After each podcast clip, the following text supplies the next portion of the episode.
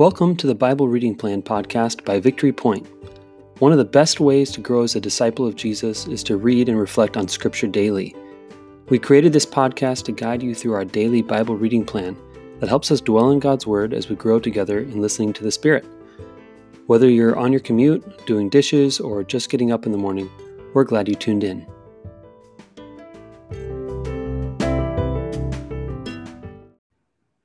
Good morning. Happy Monday. It's the 8th of February, and we are back with the Bible Reading Plan podcast. Um, hey, if you're new to the podcast, what we do is we, at Victory Point, we have this Bible reading plan.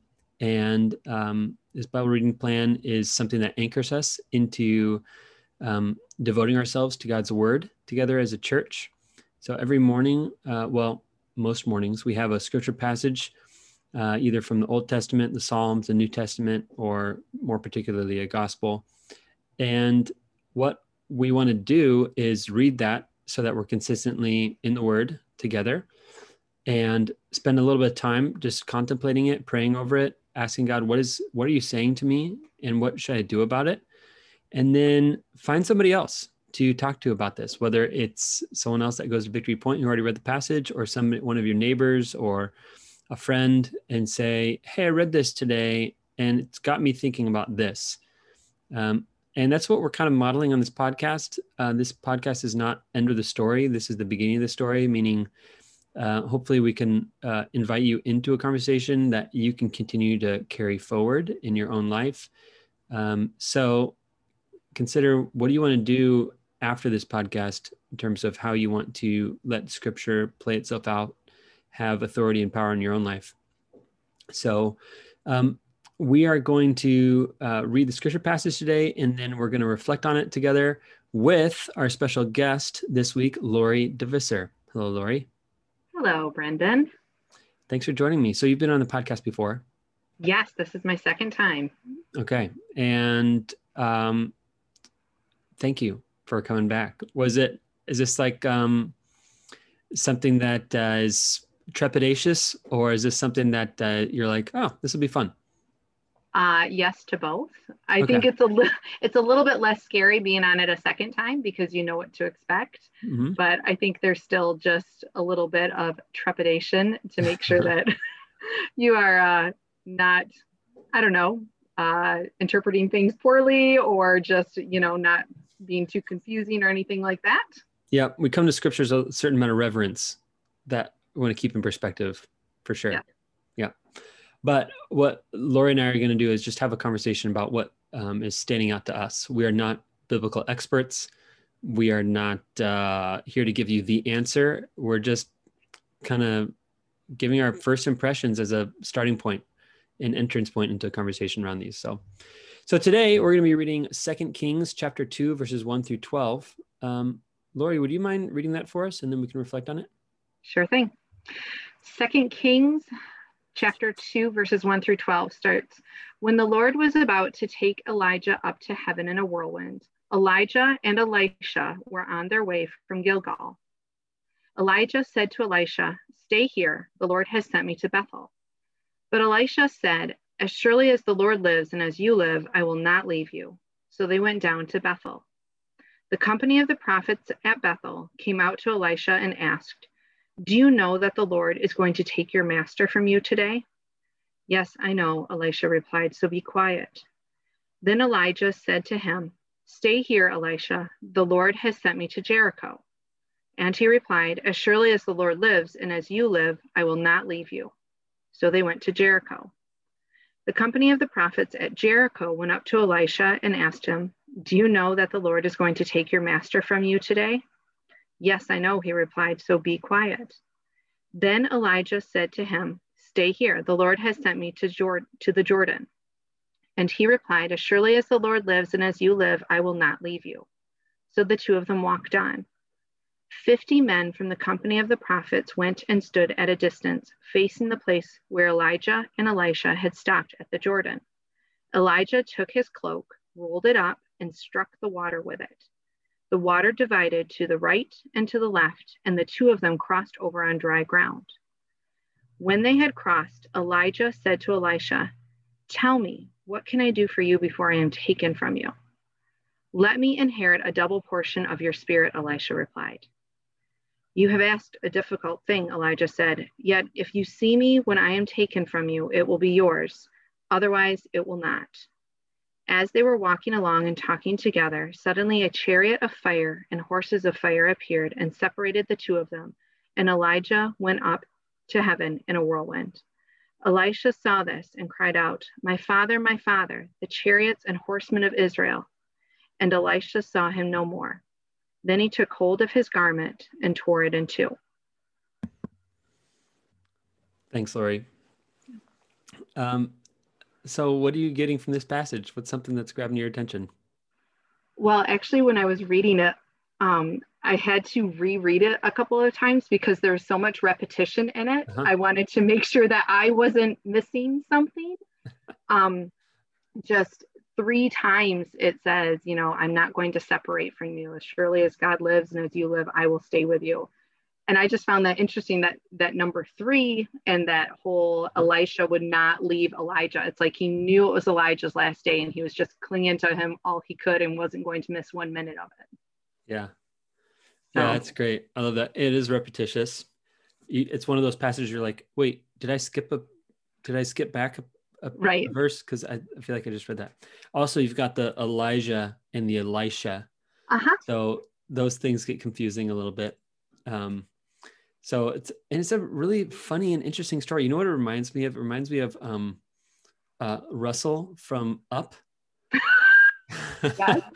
Remember Mr. Good Fredricksen? Afternoon. Yeah, he, he wants he keeps trying to get rid of Russell, you know, because he just wants to be alone and go leave. You know, like I want to take my I'm gonna take my house up, so you better get out of your scram, kid. Mm-hmm. But he says, No, I'm not gonna leave you. You know, I, I I have a duty to fulfill. Um yeah. and for his, you know, for him, he's trying to get that badge, whatever, to help help an old man cross the street. And uh and you know, Mr. Fredricksen wants to leave. He's like, No, I'm not gonna let you leave. I'm gonna hang on to your house, even if it means I have to go with you. Mm-hmm. That's what this reminded me of. I wonder if the people of Up took any cues from Elisha. But um, I, I, so for me, it's that spirit of Elisha to to not let go, to not, you know, to not say goodbye, to, to like hold on and say, no, I'm not going to let you leave me. I'm I'm in a hundred percent. Even if you tell me to go away, I'm gonna, you know, stick to you. Um, which I think is really cool. He, he kind of disobeys his master Elijah, mm-hmm. um, by being hyper faithful and um, that's just amazing to me i, I love that um, spirit of elisha i thought elisha was pretty i don't know if he'd say gutsy but when you know elijah says tell me what can i do for you before i'm taken from you well let me inherit a double portion of your spirit like i mean that's pretty that's pretty bold to mm-hmm. ask for that and it's a great thing to ask for Mm-hmm. but I thought it was pretty bold when I was reading that too. And I guess I wondered kind of exactly what did that mean mm-hmm. as far as what was Elisha really asking for? Was it an inheritance thing? Uh-huh. Like the firstborn is typically given twice the amount of the other children. Mm-hmm. So is it kind of that? Or is it more he yeah. wanted to be like twice as knowledgeable or wise as Elijah was? So this is like uh you have to you have to kind of keep reading to find out the rest of the story. But what this little passage cuts out is the kind of the punchline of this whole story, which is down from the heavens falls a, like um, the mantle of Elisha, uh, of Elijah, and Elisha picks it up and goes and smacks the water with it, and it splits in two, just like it did for Elijah. So it's kind of this cool thing. Um, I think he wants to carry on the ministry of Elijah in his place. You know, he wants to be the next Elijah. And um, I think he wants to be able to, yeah, to carry on the legacy to, you know, um, and, and so that's what, that's what happens. It's, but we don't get that in this little passage, stops mm at verse 12. Um, but I think it's this desire to embody the ministry, the lifestyle, the, the relationship with God that Elijah has um, as a prophet. So, I guess I did have one question where it talked about the company of prophets. Oh yeah. I wondered what that alluded to. Like, I don't know, was it like this whole group of prophets coming out to talk to them, or was it these spirits that came out to talk to them? Mm-hmm. I don't know. That part kind of caught my eye, and I just kind of was curious about that part. If you had any, yeah, the company of prophets at Jericho. Right? Yes. Yeah. Um, I don't know a whole lot about that, but I do know that um, there are more prophets than that are than what are named in the Old Testament. As in, uh, prophet was kind of a role in in government. Like you'd have the king would have a bunch of prophets to help the king make decisions. So the king would be like uh, i've got this decision for me. I want to make sure that it's divinely inspired and that god is behind us. So i'm going to hire a bunch of prophets to just be on on call whenever i need to talk through something they come and help the king make decisions and uh, and so people like Elijah and Elisha would have maybe even either started out there or been a part of that. Like, um, you know, like Isaiah is a prophet. He works mm-hmm. for the king, you know? Um, so, you know, there's different roles and stuff, but um, there's false prophets and there's true prophets. So you can imagine false prophets would be ones who, you know, they get, you know, the king puts food on their table. So they'll keep telling the king good news, even if God isn't behind it. Mm-hmm. And then you've got true prophets like Elijah and Elisha who are willing to say what God really says, even if it means upsetting the king. You know, so that's why though kings would have lots of prophets is, you know, he would bring the first one up and be like, uh, all right, what do you think God says? And they'd be like, um, God says it's not a good idea. And the king would be like, uh, off with his head. All right, next person, you know, like uh-huh. cycle through him until he finds somebody he, he agrees with, you know, that'd be like an evil king, how, uh, how a bad king would behave. Um, so so yeah, that's that's all I know about the company of prophets. I don't know anything about the company of prophets in Jericho. I mean, that's really yeah. interesting. I'd like to know more about that. Why why is there a company of prophets in Jericho? What's what's the deal with yeah. that? Um, so yeah, that's interesting. What do you think is like kind of the main thing that like um, if if uh, what's like the word of encouragement or challenge for you in this passage as we kind of after we've kind of um, digested it a little bit? What do you think's sticking out to you most?